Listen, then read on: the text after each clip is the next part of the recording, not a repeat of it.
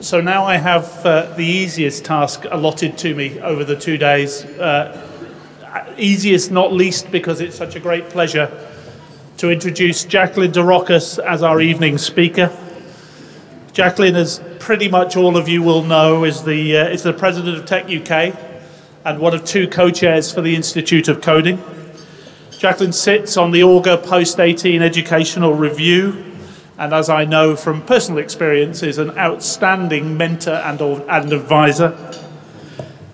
She has, as I'm sure she'll mention this evening, a, a real passion for diversity and inclusion and supports female entrepreneurs.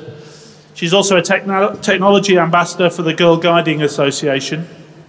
And most recently, because she wasn't doing anything else, was awarded a CBE in the Queen's New Year's Honours list in 2018 for services to international trade and technology. I agree.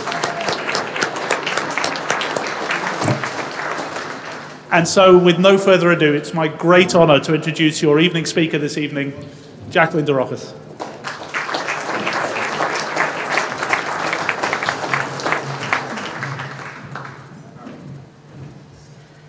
Gosh, adjust the microphone for a small person. Good evening, ladies and gentlemen, and what an amazing space for us to celebrate and continue the debate on skills and talent and learning um, with the Manchester baby in the corner there. Thank you very much for sharing all of your knowledge with us this evening. Um, it is so great to see so many of you here supporting this mission to skill up the nation and make us ready for the fourth industrial revolution. This week, we have heard from high profile speakers from the worlds of industry and academia, and we have seen a whole new generation of young people get to grips with the latest technology, their trends, and topics in both seminars, workshops, and lectures. So, really getting hands on experience. And it's been remarkable to see those learners inspired and also teachers and business people creating moments of inspiration. This is a testimony to the hard work of everybody at the Institute of Coding, although I don't know why we call it the Institute of Coding. It was kind of a new name in the beginning, and I'm supposed I'm not allowed to say it anymore because we've committed to the branding, obviously. But we do so much more than coding. Um, watch for the hook getting me off the stage. Um, watching the IOC demonstrate how much learning is possible um, and how much sharing can take place from a standing start is absolutely incredible. It's amazing to see how industry and uh, academia has come together to create a platform for change. It does really seem like only yesterday when the um, Prime Minister announced in Davos in 2018 that we need to tackle the skills gap and we need to create a digital nation of significance. Of course, she is somewhat busy this evening. Um, and for those of you who aren't watching your devices and, and news updates, the vote was lost. Um, anyway, moving on. Since then, though, since Davos, the IOC has signed up over 10,000 learners from across the country on digital courses. We now have a team of nearly 400 people working to build new alliances across our university network to design and develop the latest programs. And demand is growing, and we in business are impatient for this pool of talent to join the workforce. We have already launched over 35 individual Institute of Coding courses so far, which include degrees, modules, and hackathons. These courses include the Data Science MSc at Birkbeck College and the first master's level digital degree apprenticeship at the University of Bath. On top of all of this, we have released £5 million of funding to support critical digital skills initiatives at universities right across the country. These include programs to train the new wave of female IT entrepreneurs and widening access to skills for people from disadvantaged backgrounds and courses to support learning around data science and coding skills.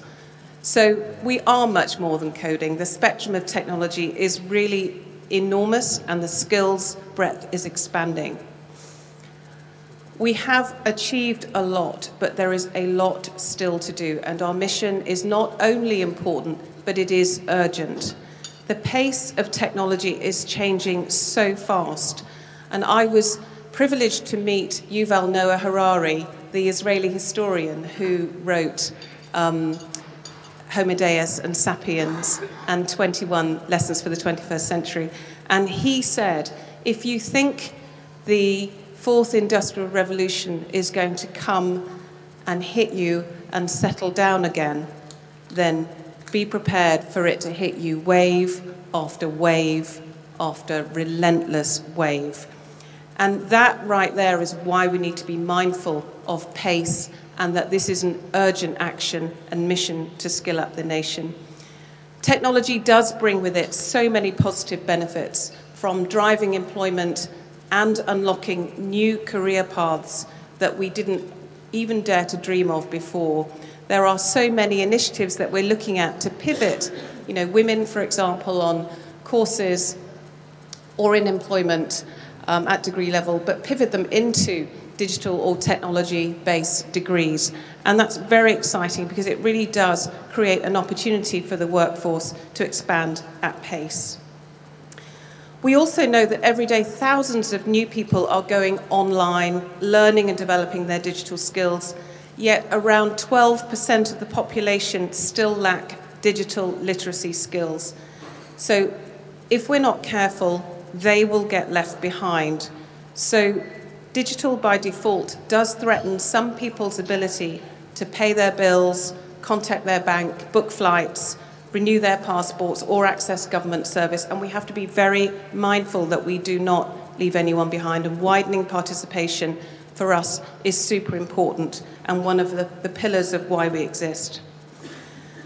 Our businesses are crying out for digital skills, and that shortfall is being taken very seriously. It is estimated that by 2022, and that is not far away, that we will have 1.2 million new technical and digitally skilled people needed to fill gaps in the job market. And within 20 years, 90% of all jobs will require some element of digital capability. It has been reported that 75% of UK businesses claim that they have a skills shortage amongst their own employees, and one in 10 manufacturers think that the UK is ready for the fourth industrial revolution right now. It's estimated that the skills gap is probably costing the UK economy an estimated 63 billion a year in lost GDP potential. So that right there is what the IOC is working hard to tackle. How do we create that opportunity and bring together the worlds of industry and academia to collaborate on matters where we can all stay relevant. So, to those business leaders who are unable to find talent and bemoan the lack of data science capabilities, for example, we offer the opportunity to get involved.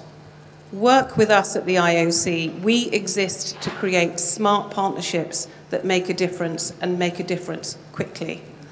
Our team of experts and our network of providers will build, design, and execute bespoke online and in person flexible courses so that within just over a year or two, you will find yourself with 20 or more master's degree qualified staff members without even having to sign off full time leave or pay travel expenses. And for university leaders looking to gain extra funding and broaden the diversity of your departments, work with us and help encourage a much more open line of communication with business leaders. Let them see the benefits of reaching out, sharing their needs and requirements, and understand the kinds of courses that they could sign up to and increase the skills of their existing workforces. Already, our IOC team have created meaningful outcomes working with companies like JP Morgan, Amazon, and Google to name just a few. And when we bring those brands together, they bring scale. And we've got some really great examples And we'll be populating the website with those examples of how we can bring those programs to life. And we are hugely grateful to those industry partnerships. It's also perhaps worth remembering that this is a marathon and not a sprint.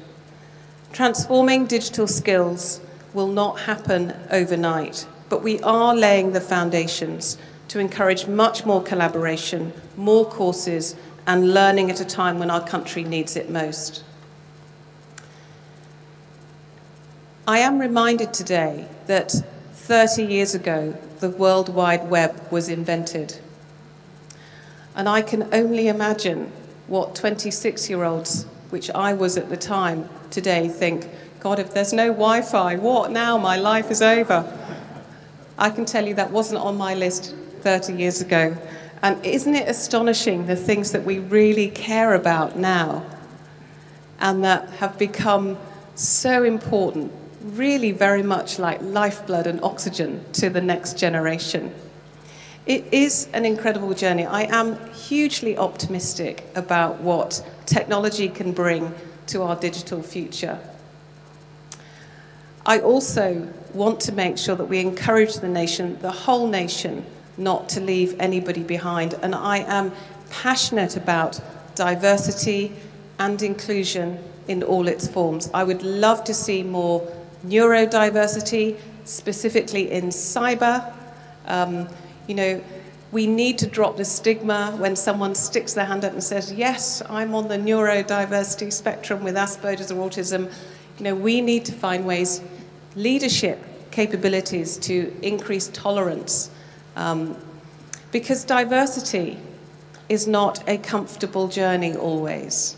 You know, if someone doesn't behave like you, speak like you, eat like you, learn like you, you know, it's not the path most traveled. And I just recall a moment, if you will indulge me, at the royal wedding when Meghan married Harry.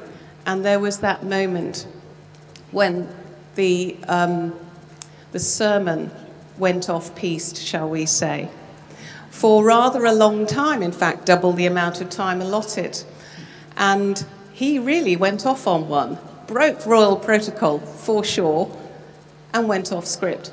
And what you saw was all the royals, Camilla in particular, underneath their enormous hats, tittering away, not really quite knowing what to do, sitting on their hands. And that right there is where diversity is a little bit uncomfortable. But you know what? In the end, if we don't embrace diversity in, for example, the algorithms that we write, we are going to create a world that is not for everyone. I think we have to just think about what consequences could be imagined if we live in a world where your university place, your mortgage decision, your job interview is decided by an algorithm, and an algorithm that does not include all of us at the table. Our question is perhaps to ask ourselves where are the others? When we are designing technology, that question, where are the others, so that we are inclusive, not exclusive, and that as a country we look outwards, not inwards. So perhaps I'll leave you with a quote from the author I referred to earlier, Yuval Noah Harari. He said, It's not the robots that we should worry about, but the idea that we will need to reskill ourselves every 10 years or less in order to stay current in the face of the fourth industrial revolution. So I honour the fact that learning matters. I honour the fact that education can change outcomes and widen participation. And I would ask you to raise a glass, perhaps to Tim Berners Lee, because for better for worse, we are in a world where we can create amazing opportunities um, and we can at least keep our 26 year olds occupied during an evening whilst we're out enjoying ourselves. Thank you very much. Have a great night. Cheers.